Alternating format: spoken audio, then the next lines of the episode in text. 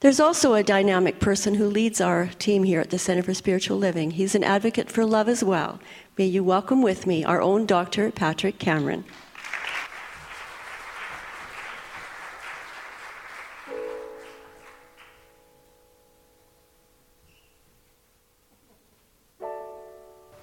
Thank you, Reverend Catherine. Make sure I have enough water to get through the next half hour or so. I drink all that, I'll have to take a pause in the middle of my talk, is all I have to say, so we won't do that. Before we do our, um, our opening song and prayer, I want to, uh, we're, we're starting our class, uh, our, our academic year. We are a teaching center. And we, it's always important for us to acknowledge the people whose uh, energy and time went into studying. It just helps uh, continue to, to, deepen the whole uh, consciousness of our community. And what I'd like to do right now, last, last uh, um, service, I, I, acknowledged people that had studied with me. And people came ap- afterwards and said, Well, what about if I didn't study with you? And I said, Well, we're doing different, we didn't explain it well. We're doing different classes for different services. But um, what I want to do right now is I want to uh, acknowledge um, one of our teachers. Uh, this young man is a, currently a uh, ministerial student with Dr. Ken Gordon and Dr. Deborah Gordon in Kelowna, who are teaching the last group of, um, of students that, uh, w- with our old format of how we train ministers before the integration is complete. And, and so he's one of the, the last ones that will go through this training. Uh, he's, he is, uh, one of his talks is available online, and uh, a wonderful talk. And um, where, what, where, how do we find it? knowtheflow.ca. Knowtheflow.ca. Uh, and he's a, a rising uh, star in our, our movement. And I, so I want to acknowledge and ask uh, Carmian Owen to please stand. He was the teacher of this group of, uh, of students that we're going to ask to stand. And also his TA was, his teaching assistant was Terry, Terry Triska. And so I don't think Terry's here today, but we want to just thank him and acknowledge him. And anyone that. You went too early. I told you to lead the claps, but you went too early. So we'll get our act together, okay? Um, but we want to thank also and acknowledge the people that did study with Carmian. So if you were in Carmian's class, if you just stand where you are so we can love you up. Look at that. They've all ascended as a result of class. Anyway, they're here in our hearts. Thank you, Carmian. And, and I'm going to invite Sam up right now. I'm going to invite Sam Simpson to come up and uh, share with Sam. Samantha, um, as well as being a, a, a, graduate of the last year's studies, um, is also one of the the uh, leaders of our Cosmic Kids downstairs, and uh, we're helping facilitate that beautiful program. So Samantha was going to speak a little bit about her experience with class. Hi. Um, I started my spiritual journey about two years ago when a good friend of mine introduced me to the center, and I'm sure most of you would share in my feelings of just being incredibly overwhelmed by how amazing these Sundays are at the center with the music and the message, and you leave here feeling empowered and just like you can move mountains. Um, it didn't take me long to realize that, that Sundays weren't enough for me, so I started to enroll in classes, and I can't tell you how transformational those classes are in every aspect of your life, and the community, the family that you build is you, you, you, just have to experience it. So I invite any of you that have not taken any classes to go into the back and register and just watch, feel that transformation, and draw inspiration from your own lives and be that change you wish to see in the world. Oh, thank you, Sam. Beautiful.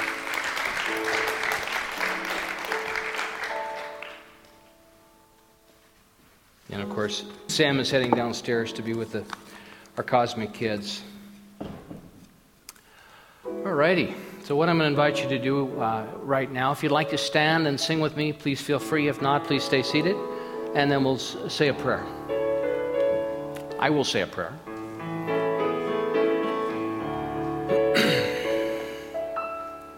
In this very room, there's quite enough love for all the world.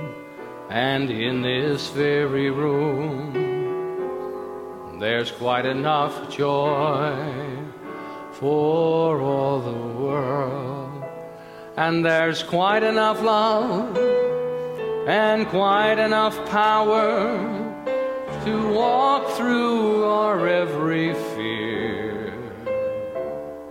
For Spirit, one Spirit, is in this very room. In this very room. In this very room. No, with me. As we turn our attention and our focus, our, our thinking and our minds and our being to this idea of that one life that life that was spoke of and demonstrated so beautifully by so many beautiful teachers and avatars down through the ages. And it is in that recognition of the one life, Spirit's life, and claiming that life as my own that I know that I am lifted and changed and expanded in ways I cannot even imagine. So I surrender into this idea in the moment. I have my faith and my knowing in that. So my life becomes Spirit's life. And in that, I know that I stand with one leg in this world and one in the love, the unconditional love of Spirit, resourced, informed, guided in every good way. And so I celebrate life with you. I celebrate this idea that each and every person on this planet is a divine representative of Spirit. And as we wake up to that idea, as you and I wake up and inspire others to wake up and to do our work and to answer our call individually and collectively, the world is transformed. And so I am here in celebration of that idea, knowing that we are plowing the way for the next generation to live in a world that works for everyone, as well as our own lives being transformed in ways that are powerful and wonderful. And so wherever love is love is called for, I stand so fully alive as this song is expressed. There's enough love in this room for all the world to offer that unconditionally. And to be guided in wisdom and clarity and joy and celebration in the empowerment of the individual and the empowerment of myself in a way that is beyond measure and so that you and I become a blessing to this planet. This is what we stand for. And so this day, the discussion we have this day guides, leads, and informs us in that. The music inspires us and lifts our hearts and our minds to an awareness and a peace and a tranquility that is available at all times in the power of coming together in community and realizing that and being that together. It's such a wonderful experience. I am so grateful. I stand with you in the enthusiastic joy of life and saying yes to it, yes to all of it that has been, that, it, that which is, and that is yet to reveal itself. I know it is all good and it is all designed for me and for you, and for this I give thanks. And together we say, and so it is. Thank you, Brown. All righty, here we are. We are starting, uh, it's always fun to kind of go back to school. And every year it's the same kind of thing. We're going back into classes and studies and seeing where that, where that uh, lands for all of us. And so, if you're interested or thinking about that, that's a wonderful thing. And if you're not, you're a beneficiary of it, whether you know it or not, because when you walk in the doors, that's part of the vibration that greets you when you come in. So, I want to talk about that today. Today's sharing is, a, is called Answering the Call. And Answering the Call is inspired by a wonderful book that probably the first book I ever used when I came here 10 years ago by Gregg Levoy called uh, Finding and Following an Authentic Life. We don't have them in the bookstore. So on the way out the line, we don't need to have that conversation. Where is it? Because it ain't here. But it's, uh, it's, one of my old, it's one of my oldest and dearest books, and I love it, and I'm always picking it up and looking and reading a page or reading a passage in it.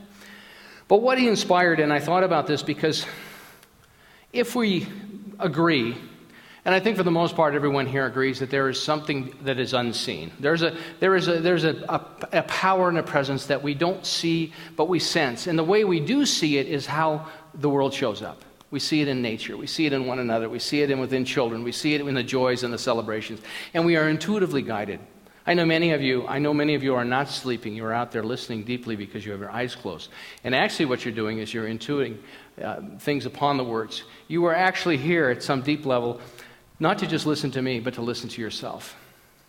And so I'm very aware of that. So it is in that listening with both ears I want to speak to today. And, and, and how do we listen well and answer the call?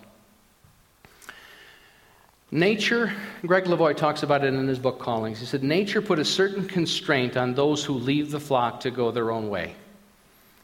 It is not our natural tendency to leave the flock and go our own way because we feel unprotected. And as Gregg Levoy says, we get eaten. So that's the feeling for many. Why would I want to leave the protection of this to follow my heart's desire? So many times, to follow our heart's desire, it requires us to leave what is familiar and comfortable, which is security, and to follow that call. And so it may mean that we know in our hearts and our minds that we're ready, to, we're done with this work, we're done with this career, we're done with this path, we're done with this relationship, we're done with many, many things. And this book is full of people that have answered the call and move in a different direction when it seems counterintuitive. Why would you do that? And yet, I think it's the nature of our, our, our process. We know when we're done. And then, of course, it takes time for our consciousness, our, our conscious awareness to catch up with uh, what unconsciously we already know. Joseph Campbell said this in his famous book, Hero with a Thousand Faces. Joseph Campbell was a beautiful, amazing man. Uh, he was a cultural anthropologist and a prolific writer and speaker. Did a beautiful series with Bill Moyers a number of years ago. One of his favorite, famous quotes from A Hero with a Thousand Faces reads as follows We do not have to risk the adventure alone, for the heroes of all time have gone before us. The labyrinth is thoroughly known. We have only to follow the thread of the hero path and where we have thought to find an abomination, we shall find God. Where we had thought to slay another, we shall slay ourselves. Where we had thought to travel outward, we shall come to the center of our own existence. Where we had thought to be alone, we shall be with all the world. And it's beautiful because he articulates the paradox of the, the, the uh, spiritual journey. He talks about, in, upon this idea, he talks about the idea of the Minotaur and the, and the journey into the labyrinth of the Minotaur and its Slade, and the way that the hero comes back out of that, that labyrinth is there's a thread that he follows. And he said, We all need a thread to get back. We've all got to have a thread to return. So, what is your thread? What is my thread? And so, that, part of the discussion today will be about talking about some of those threads that we can create for ourselves. He also said the great sacrilege in terms of the soul's integrity. And your, your soul and my soul have integrity. Is that of the id, it advertence of not being alert, not being awake. Of not being alert, not being awake. A calling is a path between two essential questions. So, are we answering our call? Two essential questions. What is right for me? what is right for me? is number one, and where am I willing to be led? So, one is understanding what we, are called to and, and, and how, we, how we decipher that and discern that for ourselves, and the other is being, being led. So, what does that being led look like? Because if we leave the flock and we feel like we're being led, we could get eaten. So, I, I prefer to know the end before I, t- I step out in that direction, and it doesn't, but it doesn't work that way. One of the things that Gregg Levoy talks about is sculpting and tapping stone. He was a, a stone sculptor for a number of years. and he said that there's three things that, that he would do when he was sculpting stone to check before he even started on a piece. He'd have a block of stone before him and he would tap it with a hammer. And he said, number one, if it, was, if it was a good piece of stone, it would ring true. There would be a resonance to it. He'd tap it and it would ring. Number two is, is that, that he knew that it had integrity. If it didn't ring true, it didn't have the integrity, so he knew that as he began to sculpt it, it would fall apart. It would chip in places he didn't want it to chip. So, number one, it rang true. Number two, it had integrity. And number three, will it hold up under repeated blows? Because to shape anything, it has to withstand certain blows, it has repeated blows. In other words, developing tapping with the ear of the heart. And so when we talk about our classes, when we talk about entering into one of our classes, and, and of course I'm pitching it, and I, I you know, and I want to make sure that you're clear about why we do this, because it is within the classwork that the really the, the gifts arise, that the, the challenges and, the, and the, the obstacles arise, and then it's an opportunity to be with a group of people that are attempting to be spiritually awake and to stay awake to help bring a new awareness and consciousness to that idea as it comes up. And it's very powerful work, and it's also very frightening work because it's a, because it's, it's, a, it's a foreign feeling, and much of it is uncomfortable. So we have to have reflective practices. Any group designed for waking up, as I said. So that when all of a sudden we're called to something, we're reminded does it ring true? Does it have integrity? And will it hold up? With where I'm going, is there enough enthusiasm? Is there enough joy in it for me that I will pursue this and know that there will be people that will disagree with me, people that will say no, and yet you know that you have to do it? That you have to pursue this. You, have to change this in a certain way. So, our classroom is a way to, to gather together with a group designed, our classes are designed to help people wake up. And we're not the only one that does it. There's 12 step programs that do it, there are men's groups that do it, there are women's groups, there are weekend retreats, there are, there's all sorts of things on the planet that are very, very uh, prolific and available. So ours is not the only way, ours is one way. But we, this is a group designed for waking up. Our Sunday service is a group, an effort to, to wake up. Part of that, as I just mentioned, is a willingness must be, there must be a willingness to be shaken up. To be shaken up. Gregg Levoy says there's no encounters with the divine without shaking, without trembling. So when we're shaking, it makes sense to have people around us that can hold the space for us. We need people with, with, enough awareness and consciousness. This is what practitioners do. That's why they go through the training, to hold the space for us when everything is shaking and everything is crumbling and falling apart. You need to have people that can help hold the space for you until your consciousness catches up. We must be willing to be shaken up to submit ourselves to the dark blossoming of chaos. It is also essential to know how to gain and regain strength. What does that for us? Well, coming, uh, coming on a Sunday is a practice. Coming to, coming to service is a practice, it's a habit. And part of it is repetition. It's exposing ourselves to ideas. It's reading things that are meaningful and inspiring. It's getting together with people in ways and means and that collaboration of, of, of consciousness that allows one to be supported. It can be people, places, teachings, and practices. It could be the lamp of someone's love. All it takes is one person that loves you. Just one or to have the feedback of people who genuinely believe that you can do it, that you have this dream and you can do it. I remember when I was a young man and I had saved enough money, and, and, and I went to my dad and I said, Dad, I'm going to go to, I'm going to, go to Los Angeles and I'm going to be a famous actor. And he, my dad had no idea any of this was going on because we never talked. I was uh, 26 years old. Um, I, was, I was part of his um, group. We had, he had a lot of children, as you know, and we were the, we were, we were the workforce for his business. And so uh, when I went to tell him that, he sort of stared out blankly out the, uh, the, the, front window of the, the store that he owned. He owned a, a small, well, he actually, at the time was just a liquor store. But uh, he stared out the window and his jaw sort of dropped. And, and he kindly looked over at me after about, it seemed like two minutes of silence and said, Well, you can always come home.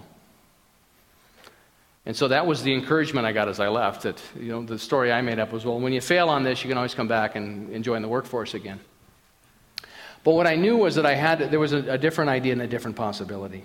And so what I also knew is that I, it might be possible to surround myself with people that actually believed in what I wanted to do. But I knew I wasn't going to be able to put my dad in that group. Greg Baer always says that. You know, a lot of times you just have to stop hanging out with your family while you do the work to learn how to do the real love. Real love, and I love his definition. We're going to do, we're going to do Greg Baer's a, month this, this year. I'm still figuring out what month. Uh, but his real love, I love his definition. Real love is just simply your interest is in the happiness of another with no attachment. Love that definition. It's so simple. Am I in this relationship because I want to I, I, I want to express real love? Because the rest of it is imitation love. If I'm nice to you because I need something from you, it's imitation love. It's manipulation.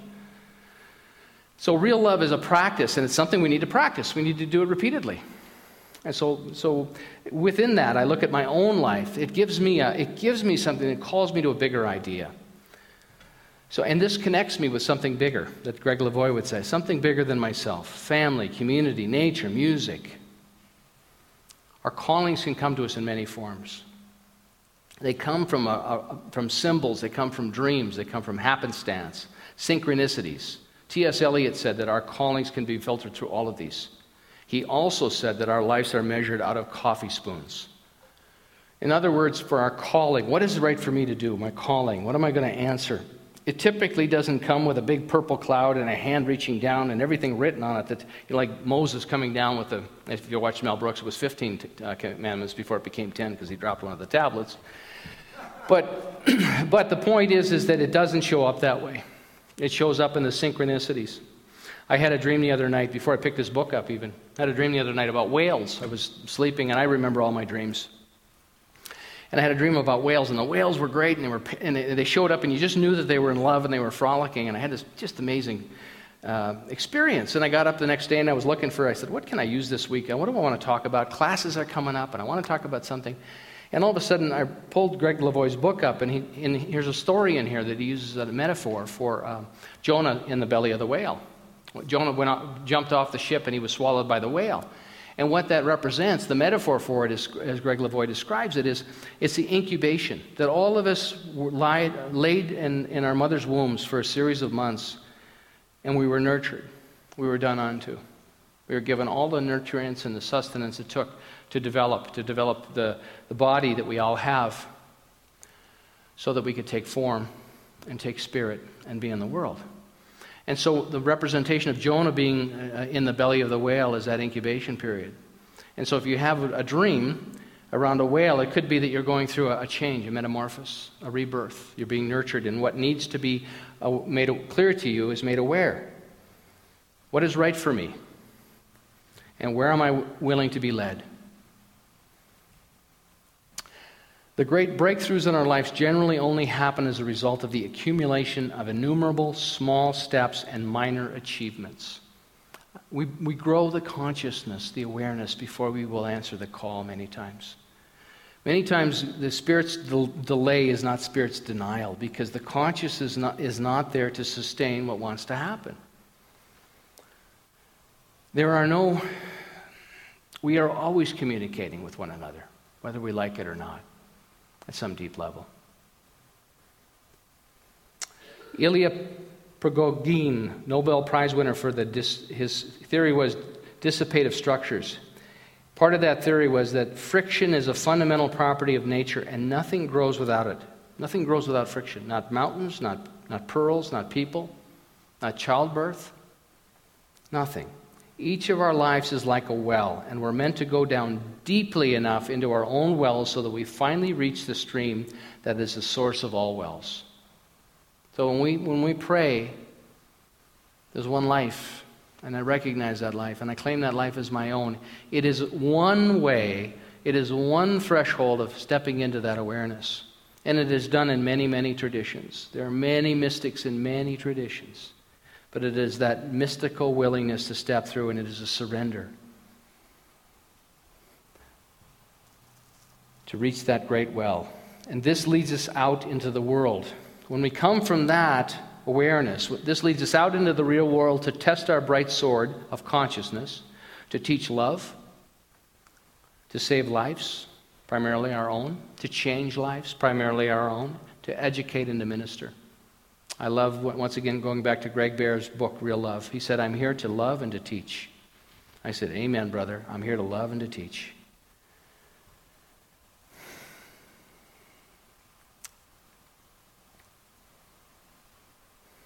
And we love better, we teach better, and we receive better when we're in that conversation, when we're listening to the calls, when we're practicing the silence. Eric Musil has a practice called hushing. He's a psychotherapist called hushing. He said that when we go into a museum and stare at a painting for 15 minutes, it's a meditation. Practicing the silence.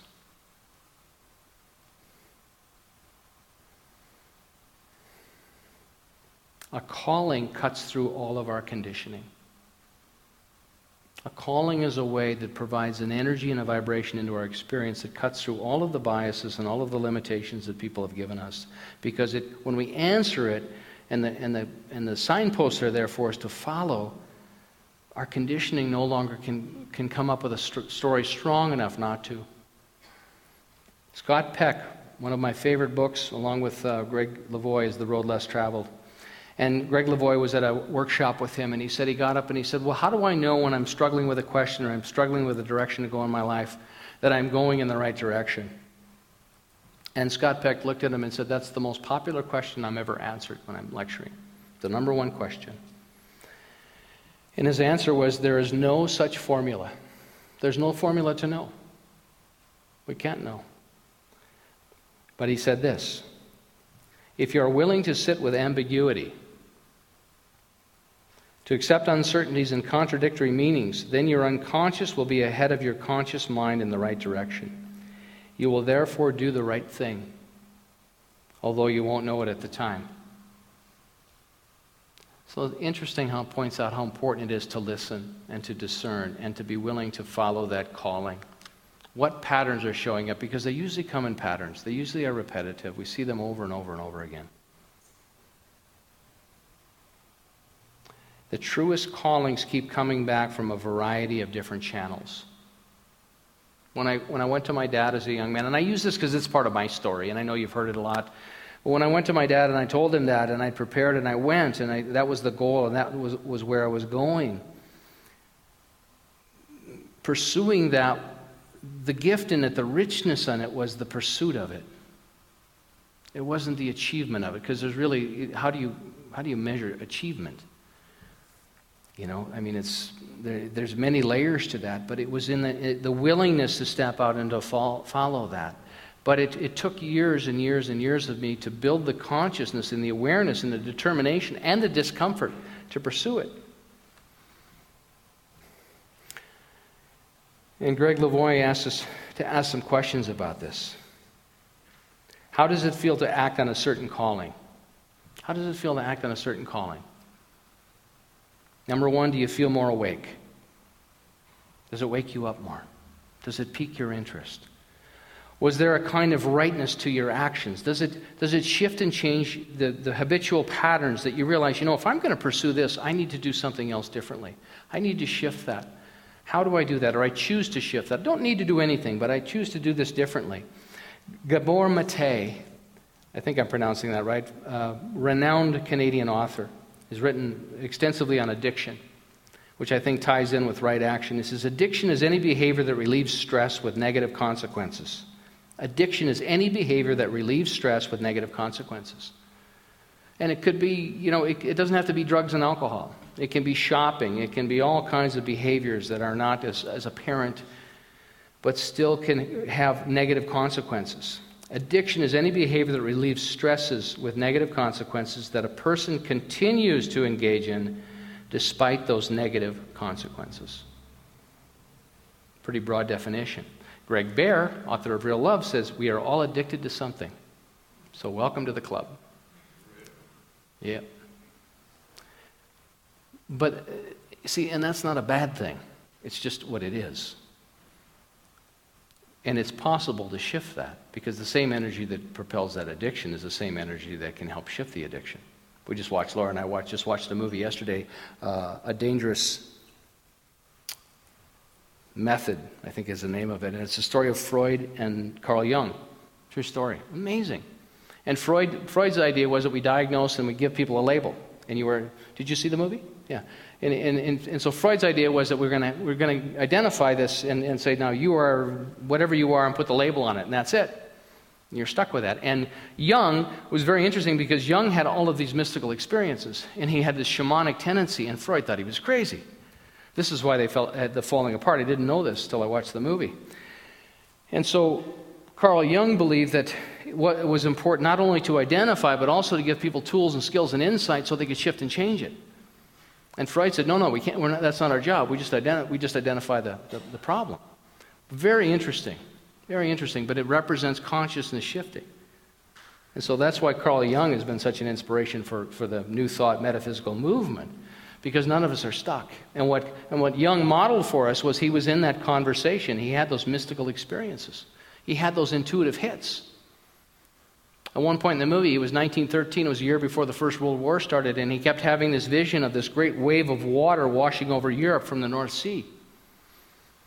And he said, I don't know what it is. He said, I don't know if it's really going to happen or what's going on. You know, and it's obvious. He was having premonitions about some impending danger coming from the north. He was in, he was, he was in um, uh, Zurich, Switzerland, that would wash over Europe. Well, a year later, the war broke out. But he said, I can't deny it, I just can't figure out what it is.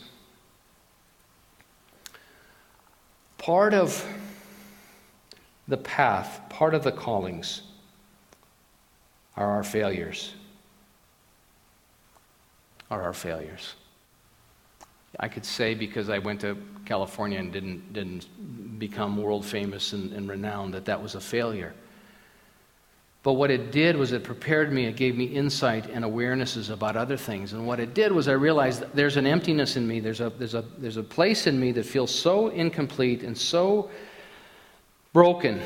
And if I can achieve this goal, it will be filled. And fortunately, I had enough success with it, and, and it never shifted and changed anything within me internally. I realized this was not the path. But it was in the pursuit of that and having some success with it where I realized, you know, I need to look in a different direction. I need a different, I need a different group of people around me. Because that, that, that activity was trying to fill something that was insatiable within me. That was a black hole of neediness that was never going to be filled. And so, what it did was it guided me and directed me to a, a, philosophy and a teaching that gave me enough freedom. See, I think our biggest challenge with what we teach is the freedom. Our biggest challenge is the freedom. Because at some point, all of us, myself included, have to give up some of the old ways of being and the old ways of judging that no longer serve me. But it takes my discernment and my willingness to stop doing that. Where many times I think, wouldn't it be great if somebody just followed me around all the time and caught me every time I was doing it? Because there are teachings like that. But, but as, as I, then I go right back to what Dr. Ernest Holmes said why would God give us freedom and then, and then put us in bondage? So it is that discernment and that challenge.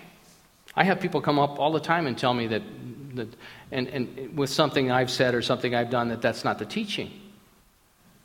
Well, for them, that's true. For them, that's true.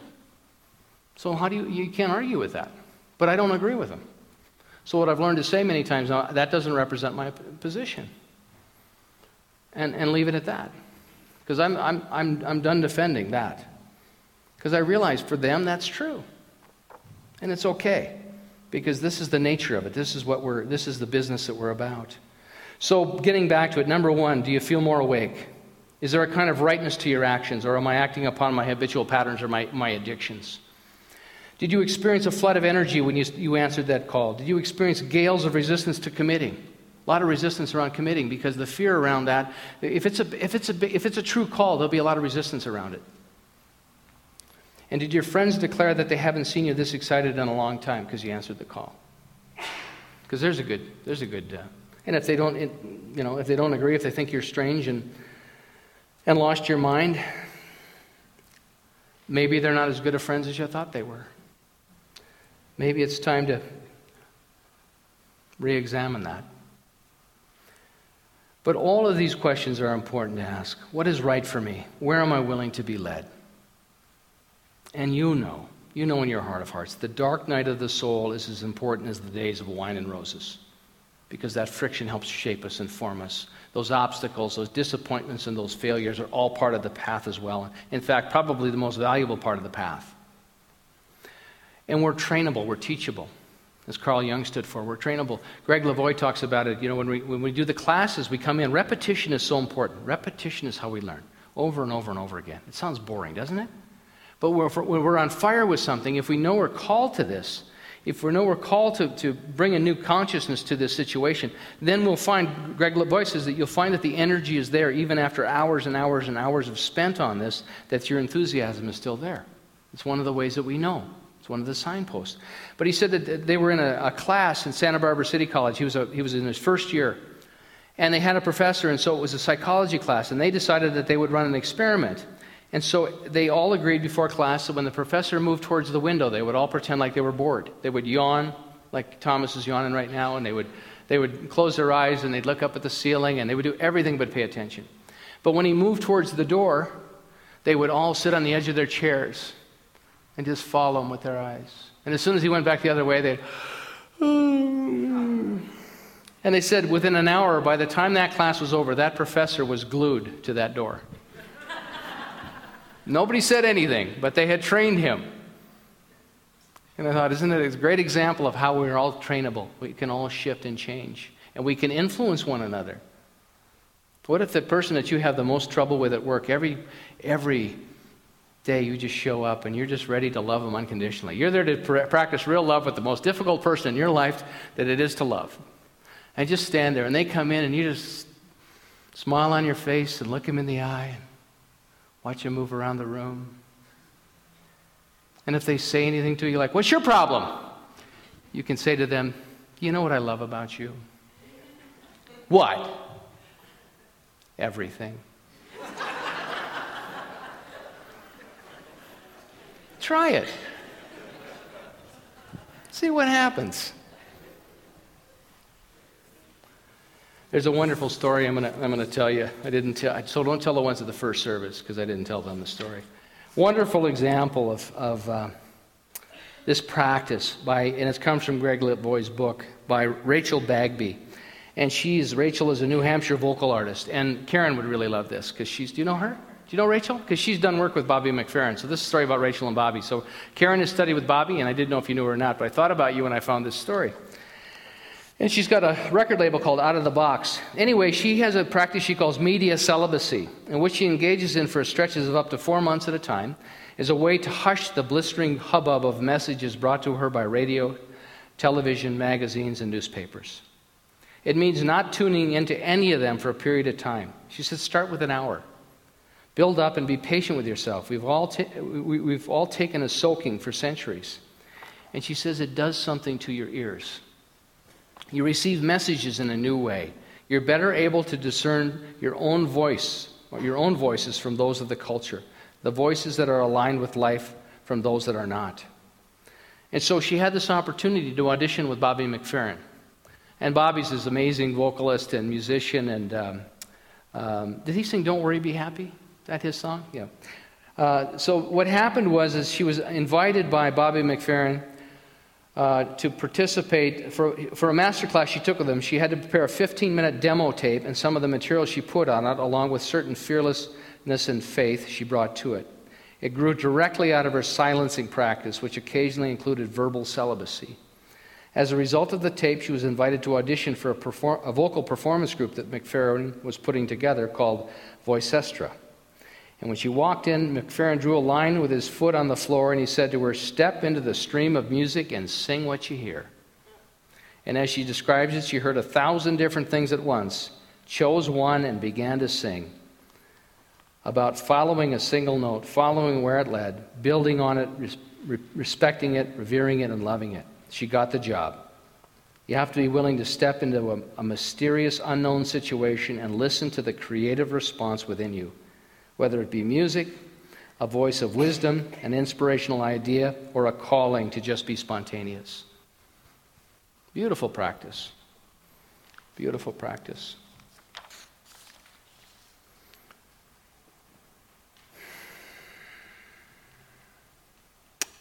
You start with the small things. How do you work? How do you converse with one another? How are you in relationship? How do you eat a meal? How do you prepare a meal? How do you wash the dishes? Eckhart Tolle talks about it. It's not what you do, it's how you do it and the consciousness you do it from. Dr. Roger Teel at our Asilomar conference this year at, at Merrill Hall spoke about this idea that it's become very popular within our movement to talk about, you know, I want to do this, so I'm going to have the right and perfect job, and it's going to be done with ease and grace. Well, the ease and grace may be a limitation in the prayer work. It might not be ease and it might not be grace. And he said, and he used the metaphor, he said with salmon. Do you know where salmon swim upstream? They always swim where it's the most violent, where it's the strongest and the hardest to swim. They always move over. If it's real easy to go, they don't go there. They go right where it's the hardest to swim. And the reason that they do that is because they know the way is clear. They're not going to run into a wall. They're not going to run into a big rock. They're going to, they've got a clear sailing, but they go that way. And I, and I love that metaphor and I love that example. Sometimes it's important for us to engage in a practice that says, you know what, I'm going to get into a, a class or I'm going to get into a group of people that, that are committed to staying spiritually awake, and it's going to challenge me and it's going to stand me in that stream where the water is the most difficult to swim into, but where I know my, my sailing is clear, where my swimming path is open. Just something to think about. I got rid of ease and grace a while back when I heard that because I thought, you know what, it's time to get into the deep water again and just swim. That's why we do the, the uh, sacred healing circles. We have sacred healing circles here, and anyone and everyone's invited. And the reason for that is because we're able to look. We stand in the stream together and we look at an issue, we look at an idea, we bring it into the, our awareness, we bring it to the surface, the error of belief, and then we, we expose it to the sunlight and realize we're going to dissipate this, we're going to melt this idea because it no longer is going to have any influence in my experience and we do it one by one. And the reason we do it over and over and over again is because we all have layers of that that we're carrying with us. And I'm interested in pursuing that because I know that as that is lifted for me, greater and greater gifts are revealed by means of myself and, others. And I want to be a place where that can happen. And I think as I look out in the world, this is one of the most potent and powerful things that I can be part of. So, with, with a call, number one, going back, integrity. Does it have integrity? Does your call have integrity? Do you know the feeling of integrity? And do you feel its absence when it's not there? Number two, is it authentic? Number three, does it connect you to yourself and others? And number four, is it more or less right? And you know that intuitively. So, the homework for you this week, if you're willing, is to ask two questions as things come up for you. As old ideas and ways of being and behaviors, is this still right for me? Is this right for me? And am I willing to be led? Is this right for me? And am I willing to be led? You get to decide that. No one can decide it for you. You know what's right for you. I don't. And are you willing to be led? Do you trust it? Do you realize, is there, is there something in you? Is there a way to know that? Are you a person of faith? Are you willing to be led? I was watching a wonderful interview with Christopher Hedges and Bill Moyer. Christopher Hedges is an, an amazing author, and he's, and he's an investigative reporter. And what he's done is he's spent years and years and years working with big publications. He now has his own website and his own books. He got fired from one of the big publications because he was in the war in Iraq, and he started to write things that were not in support of the, the, the status quo and they, they shipped him off. And what it did is it propelled him into a new career. And what he talks about in one of his new books is there's four sacrifice zones in the United States. They're in four areas of the United States where the large corporations have come in and decimated the environment. The people have been stuck into poverty. Uh, Camden, New Jersey is one of them. It's one of the poorest places in the United States, one of the poorest places in the world. It's, it's, it's, he said it's similar to, it's, it's a police state, basically. It's drugs, crime, and, and uh, poverty and unemployment. And what's happened, the corporations have come in and the corporations have left, and it, it, it's decimated it. And so he's going on and on about these stories and what it's going to take to change that. And, and, and, that, and one of the things, things that's going to change it is us knowing about it and saying, this is enough of this. This is not a world that works for everyone, which we stand for. But he also said, why do you, Bill Moyer said to him, why do you keep doing this? Why do you keep doing this? Because it looks like, and he said, what's happened over the, a period of time is the corporations have, have uh, shifted le- legislature to take away the individual rights over and over and over again. And so, what it's going to take is people to, get, to, to come back and say, no, we want these rights reestablished and rebuild it. But it's the clarity around that and the commitment and the passion and know you're called to that. But he said, Why do you do this? Because it is so disheartening when you show me the statistics and what's happened. And he said, I do it. And he was a seminarian for a number of years. He said, I do it because I'm a person of faith. And he said, I do it because I know it's the right thing to do. And it has to be done, despite outcomes. And that's part of answering a call. You do it because you know it has to be done. He's answering a call. You know it because it's right in your heart, whether everyone agrees with you or not. And so these are the opportunities we have. We don't, and if we're going to do it, for most of us, we have to start small. But we're, the reason that we've come together at this point in time in history to be here together is because of these things, what we're called to, our opportunity to give birth to that. And I just know that, I know that in my heart of hearts for all of us. We have such a powerful movement, and yet it can be such a, it can be so daunting because it requires such personal vulnerability and exposure to what's alive for us that must be moved aside so that something new can be given birth. So that we can hear clearly the call and we can follow it. And give birth to the consciousness that supports a world that works for everyone awakening humanity to its spiritual magnificence. So stay awake. Love you. So it is.